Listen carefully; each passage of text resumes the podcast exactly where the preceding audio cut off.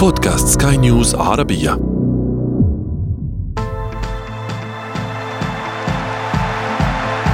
أثير الكرة.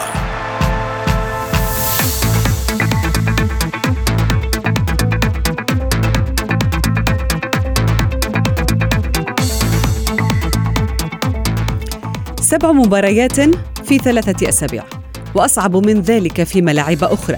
قد تشعر أن هذا الضغط لا يمكن أن يمر بسلام، حتى ولو كان النادي يملك فريقاً آخر على الدكة. الجدول المزدحم تفضله الجماهير، لكن المدربين واللاعبين يخشوه لما يمكن أن ينتهي بكوارث على صعيد النتائج ولائحة الإصابات. المونديال دفع بالكثير من البطولات إلى الأمام وتسبب بعدد من المؤجلات، فمن الفريق الذي سيسلم من العواقب؟ دعونا نجيب على ذلك في أثير الكرة. معي أنا شذى حداد، والبداية من العناوين. عيادات الأندية تكتظ بالمصابين، وبي اس جي والريال الأكثر تضرراً. اليونايتد يحارب على أربع جبهات، هل ينجح تين هاج في كل البطولات؟ وفي فقرة ما لا تعرفونه عن كرة القدم نكشف لكم قصة الهدف الذي أنعش فريقاً تركياً على جدول السوبر ليج، لكنه تسبب بوفاة صاحبه.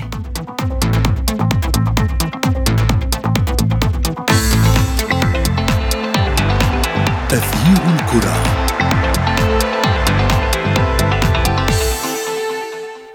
أهلا ومرحبا بكم مستمعينا الكرام في حلقة جديدة من أثير الكرة، وفيها تلقى فريق باريس سان جيرمان الفرنسي ضربة قوية بإصابة نجمه نيمار في التواء بالكاحل في مرحلة حاسمة من الموسم.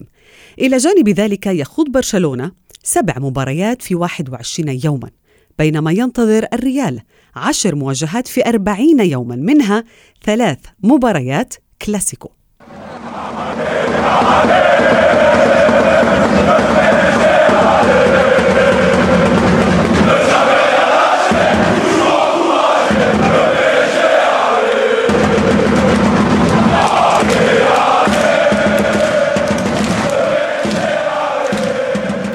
رحبوا معي بضيفي الصحفي الرياضي شاكر الكنزة. أهلا بك شاكر.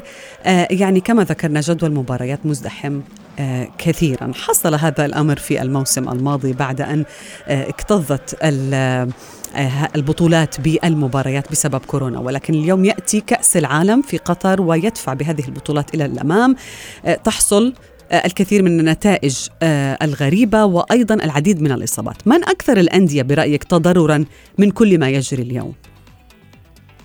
أرحب بك شذى وبكل المستمعين والمستمعات. طبعا كما تحدثت، الكورونا في مواسم خريطة، وكأس العالم التي أتت بصفة استثنائية في فترة شتوية تقريبا هي التي أضرت على جميع المستويات، أضرت كل فرق العالم. مثلا نتحدث وسأتيك طبعا بالإجابة على أكثر الفرق التي تضررت في أوروبا على وجه الخصوص. مثلا لا ننسى نجم كرة القدم الألمانية يوردون تليزمان الذي أشرف على تدريب منتخبي ألمانيا والولايات المتحدة، قال أن التوقف في منتصف الموسم لإقامة كأس العالم سيؤثر على جميع الفرق في كل من النوادي حول العالم. ومن هنا نفهم يعني قيمة الرزنامة وضغط الرزنامة. تحدثنا عن هذا الضغط على مستوى يعني النتائج، سيكون لديه ضغط على مستوى النتائج، ضغط على مستوى إقالة المدربين، ضغط على مستوى الإصابات. آخرها كما كنت تتحدثين إصابة نيمار، ونيمار تتكرر الإصابات في كل مرة، يرتفع النسق وترتفع عدد المقابلات. اليوم كارلو أنشيلوتي مدرب المنتخب مدرب فريق ريال مدريد تحدث وانتقد بقوة تقريبا كل الدوريات التي صار عليها ضغط قوي، وبالتالي فريق ريال مدريد مثلا لعب مباراتين في أقل من اثنين وسبعين ساعة، وهذا ما يت... لا يت...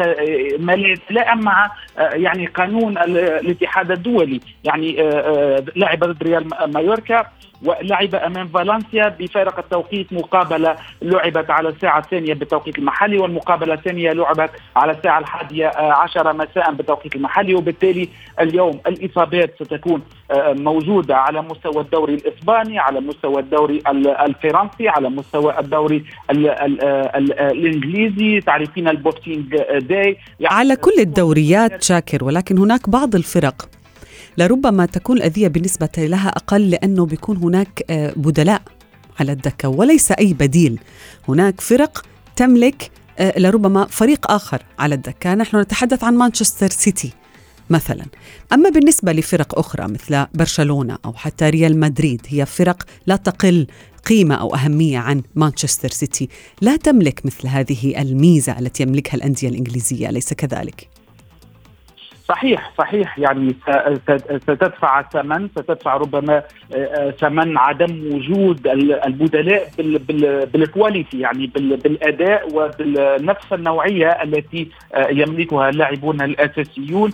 تعرفين شذى أن تقريبا موسم استثنائي نهائي رابطة الأبطال الأوروبية في هذا الموسم، التي تعتبر أبرز أهداف كل الفرق الأوروبية خاصة الكبيرة منها والتي تعودت على التتويج، يعني سيلعب يوم عشرة جوان، يعني تقريبا في موسم سيكون هو الأطول على مستوى التاريخ بالنظر إلى يعني تمدد الموسم، بالنظر إلى عدد المقابلات، ضغط الرزنامة. هنالك حتى بعض الأبحاث العلمية التي تقول أن الضغط والتوتر هو الذي يولد إصابة على ثلاث إصابات بالنسبة للاعبين المحترفين. والتوتر تعرفين شذى يأتي من الضغط، من عدد المقابلات، من المطالبة بالنتائج. يعني الإصابة ستكون هامش الإصابة سيكون أعلى على مستوى اللاعبين المحترفين، وبالتالي أظن أن هذا الموسم هو موسم كارثي. ربما نفهم أنه الاتحاد الأوروبي خاصة لكرة القدم ليس لديه كثير من الخيارات باعتبار السبونسر، باعتبار النقل التلفزي، وجوب إجراء المقابلات، وآخر مجبر على هذا الجدول. نعم، فاصل قصير شاكر، سنذهب أنا وأنت والمستمعين إليه، ونعود بعده لاستكمال حديثنا في أثير الكرة.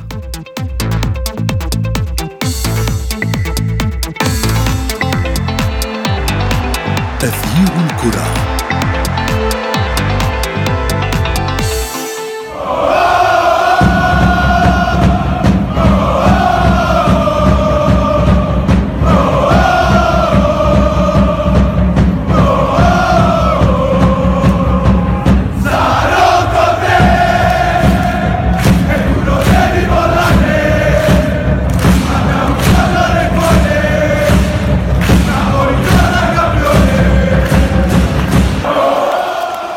أهلا بك شاكر من جديد، ونرحب بضيف الصحفي الرياضي يوسف الشاطر. أهلا بك يوسف. كنت أتحدث أنا وشاكر عند نقطة معينة عن هذا الجدول المزدحم، وهو يعني مجبر عليه لربما كل عالم كرة القدم بأمر من الاتحاد الأوروبي، من الفيفا، جدول لا يمكن أن تتعامل معه هذه الأندية بطريقة سهلة.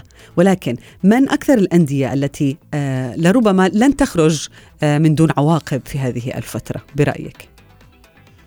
مساء الخير شذى. في البداية طبعا الأندية التي ربما ستتفادى النسب الكارثية من الإصابات هي الأندية التي تملك زاد بشري غني من اللاعبين وتملك هامش مداورة أكبر.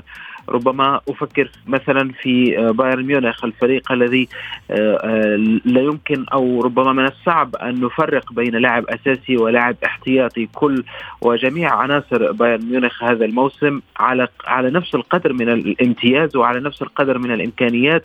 وفي الميركاتو الشتوي جاء جواو كانسيلو لكي يعزز مركز الجناح سواء الأيمن أو الأيسر. بايرن ميونخ يبدو لي في مركز شيئا ما أفضل من باقي الأندية الأوروبية التي تغرق في الإصابات وتعاني كثيرا.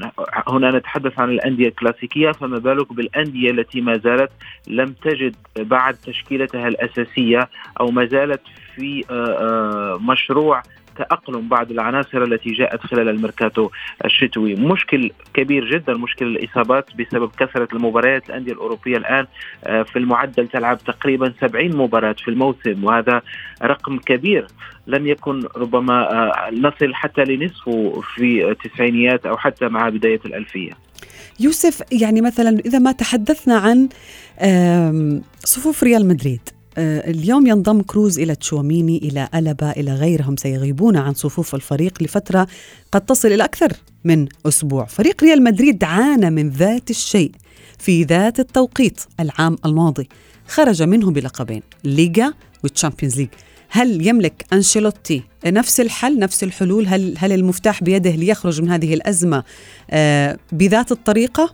ربما ريال مدريد أو أنشيلوتي لديها الأدوات أو لديها القدرة التقنية والقدرة ربما المعرفية كي يساير الإصابات ويعرف كيف يجاري المباريات تباعا، أين هي المباراة التي يجب أن يلعب بها بالتشكيلة الأساسية، المباراة التي بإمكانه أن يريح بعض العناصر. لكن مع إصابة أو مع خروج كاسيميرو إلى مانشستر يونايتد في خط الوسط ليس هنالك لاعب قادر أن يحمل ريال مدريد في المباريات المهمة. حتى الآن شواميني يلعب مباراة جيدة وأخرى متوسطة جدا. ريال مدريد قادر على الذهاب بعيدا وإكمال الموسم بصفة جيدة، لكن يجب أن يكون محظوظ كثيرا خاصة في خط الوسط، لأن في حال صعوبات لمودريتش أو أيضا مثلا لسيبايوس الذي بدأ يلعب خلال المباريات الأخيرة الأمر سيكون معقد جدا خاصة في خط الوسط. فده مثلا كريم بنزيمة مباريات كثيرة فقدها هذا الموسم بسبب الإصابة التي تتكرر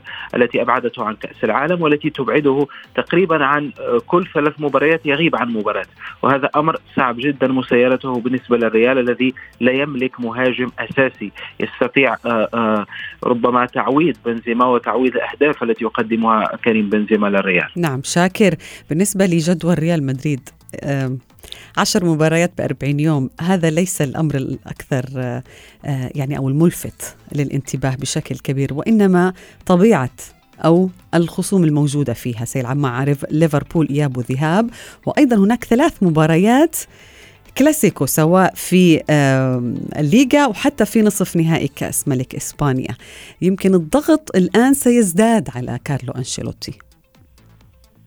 هو طبعا سيناريو دراماتيكي ينتظر فريق ريال مدريد، يعني عشر مقابلات في أربعين يوم، هذا عمل يجب أن يكون ليس هنالك في الفريق فقط ثلاثة وعشرين لاعب، ربما سيتطلب الأمر أربعين لاعب أو خمسة وأربعين لاعب حتى يتمكن أنشيلوتي أو غير أنشيلوتي من إيجاد ربما البدائل.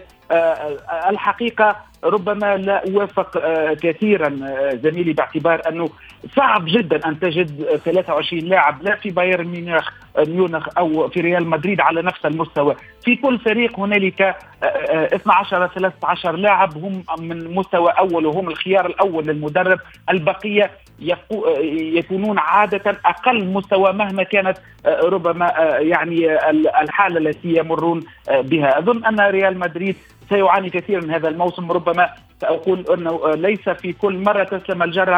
السنة الفارطة تحصل على رابطة الأبطال الأوروبية، تحصل على كأس العالم للأندية هذه السنة منذ أيام، وأظن أن ريال مدريد ربما سيعاني حتى على مستوى البطولة الإسبانية. أظن أن فريق ريال مدريد سيجد كثير من المشاكل ليس بسبب ربما عدم خبرة أنشيلوتي، لا يمكن القول هذا لأن أنشيلوتي لديه الخبرة الكبيرة. العمل سيكون على يعني على المستوى يعني إعادة اللاعبين إلى المستوى. ليس هنالك تدريبات عندما تلعبين يعني عشر في أربع في أربعين يوم، يعني ليس هنالك تدريبات، ليس هنالك عمل على مستوى إصلاح بعض الأخطاء الفنية. كل العمل سيكون على المستوى الصحي، ربما على تدليك اللاعبين، نعم. على مستوى الذهني، يعني جعل اللاعبين دائما مركزين، وهذا صعب جدا باعتبار ضغط الجمهور، ضغط الرزنامة، ضغط المقابلات، النتائج، تغيير المدربين، ربما كل مدرب يفكر في في في في المقابلة القادمة، ليس لديه الحلول الكثيرة لاختيار اللاعبين، وإنما سيفكر أكثر كيف يريح هذا اللاعب، كيف يجعل، كيف لا يمكن أن أخسر لاعب إضافي آخر في هذه الفترة. يوسف، بالنسبة للأندية الإنجليزية، تفضل شاكر تفضل. وليس ليس يعني تفكير المدربين في كل العالم خاصة في القارة الأوروبية ليس كيف يعني أقدم مقابلة جيدة، ليس كيف أواجه وأنافس، ليس كيف ربما أصنع اللعب.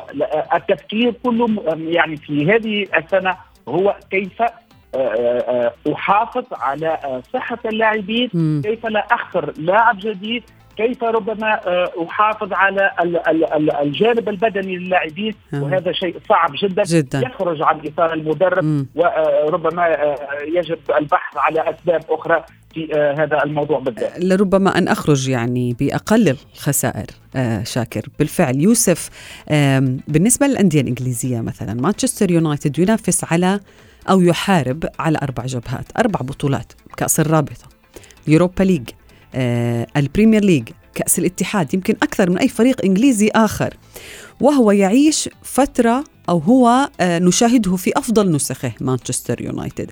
لربما إذا خرج مانشستر يونايتد كما ذكر شاكر بأقل الخسائر من هاي البطولات، إذن هو بطل بحد ذاته. طبعا طبعا شذا، كثرة المباريات هو أمر صعب جدا بالنسبة للجميع.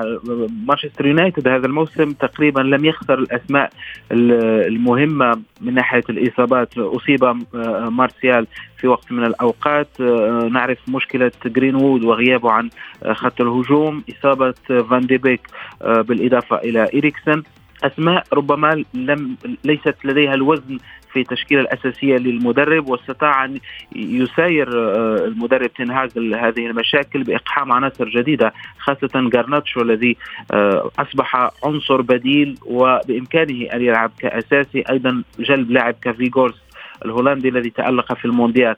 أظن أن تين هاج وجد أخيرا التشكيلة الجيدة للفريق، ولو أن مانشستر يونايتد إذا ركز في البريمير ليج أظن أنه قادر على مزاحمة أرسنال على اللقب، لكن ربما هي مسألة اختيارات. هل سيكمل اليوروبا ليج حتى الآخر؟ هل سيلعب الكؤوس حتى آخر رمق؟ أم ربما سيفكر في اختيار مسابقة يركز عليها أكثر ويلعب ربما بتشكيلة بديلة في المسابقة الثانية؟ على العموم كل شيء ربما سيحسم في مباراة برشلونة يوم الخميس. ما هي البطولة التي سيركز عليها أكثر شيء يوسف برأيك؟ يعني يوروبا ليج؟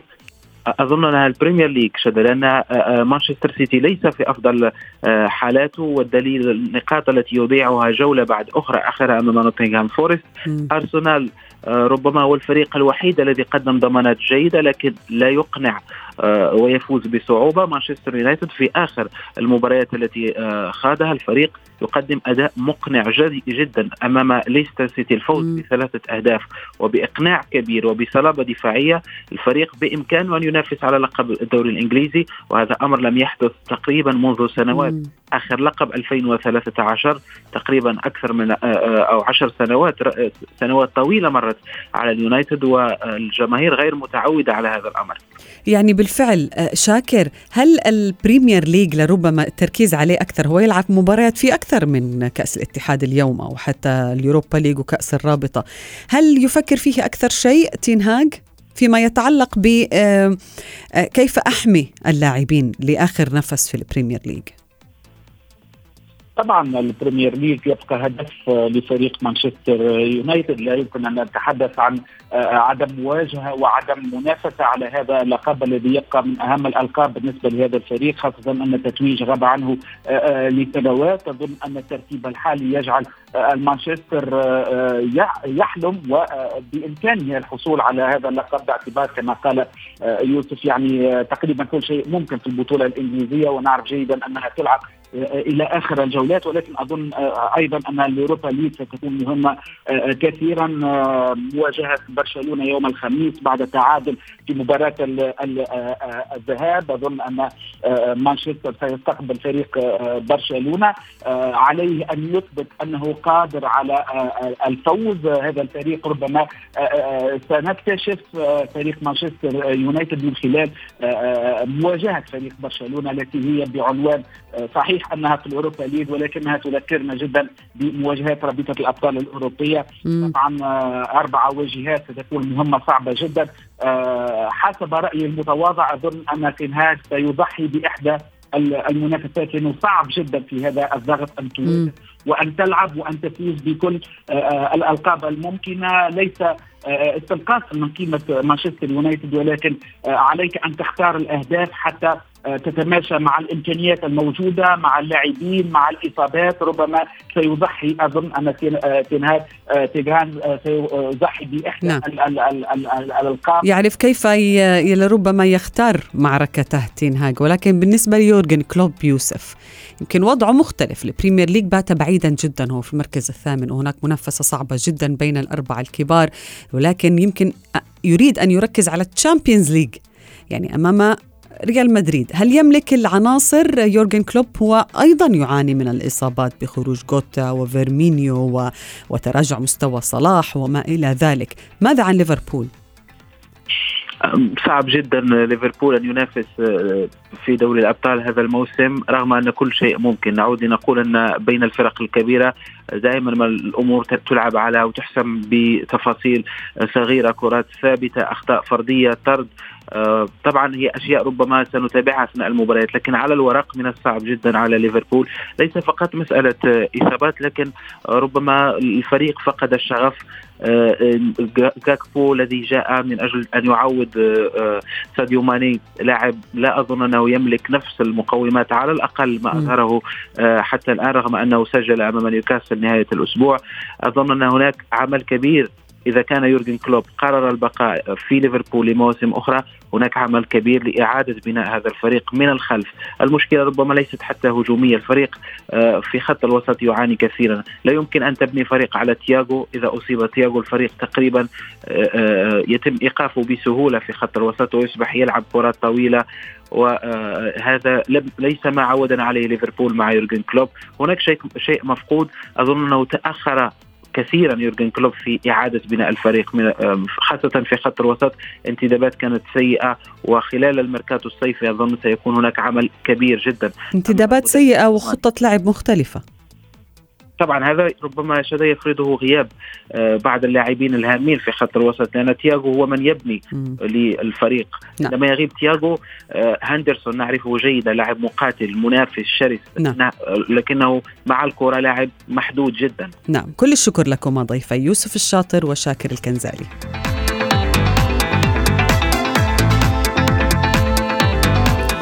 نعى نجوم اللعبة زميلهم الغني كريستيان أتسو الذي لقي حتفه جراء الزلزال الذي وقع في السادس من فبراير الحالي في تركيا وسوريا. وفي فقرة ما لا تعرفونه عن كرة القدم نكشف لكم قصة الهدف الذي تدخل بحياة هذا اللاعب وتسبب بمقتله. في الدوري التركي الممتاز جرت مباراة بين هاتاي سبور وضيفه قاسم باشا، وعلى مدار اثنتين وثمانين دقيقة استمرت النتيجة سلبية، حتى قرر مدرب هاتاي الدفع بالمهاجم الغاني أتسو كبديل للاعب ريان عابد. ومع دخوله أرضية الملعب ضغط فريقه الساعي للهروب من منطقة الخطر، أسفر ذلك عن تسجيل أتسو لهدف هدف الفوز في الدقيقة الأخيرة. فعمت الفرحة بعدما ارتفع رصيد الفريق إلى ثلاث وعشرين نقطة بفضل هذا الهدف، ووصل إلى منطقة الأمان في الجدول. قبل هذا الهدف كان اللاعب الغاني قد طلب من مدربه أن يشارك أكثر في المباريات أو أن يغادر الفريق، وبالفعل اشترى أتسو تذكرة السفر إلى اسطنبول ومنها إلى فرنسا بحثاً عن فرصة أخرى. لكن هدفه في السوبر ليج جدد الثقة بينه وبين مدربه، وقرر البقاء في هاتاي، لكنه لم يكن يعلم أن هذا القرار سيتسبب في مقتله، حيث أعلن وكيل أعماله أنه تم العثور على جثة كريستيان أتسو تحت المبنى الذي يعيش فيه.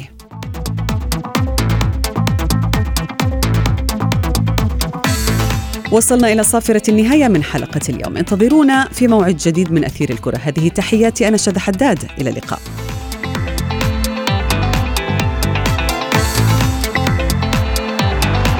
أثير الكرة.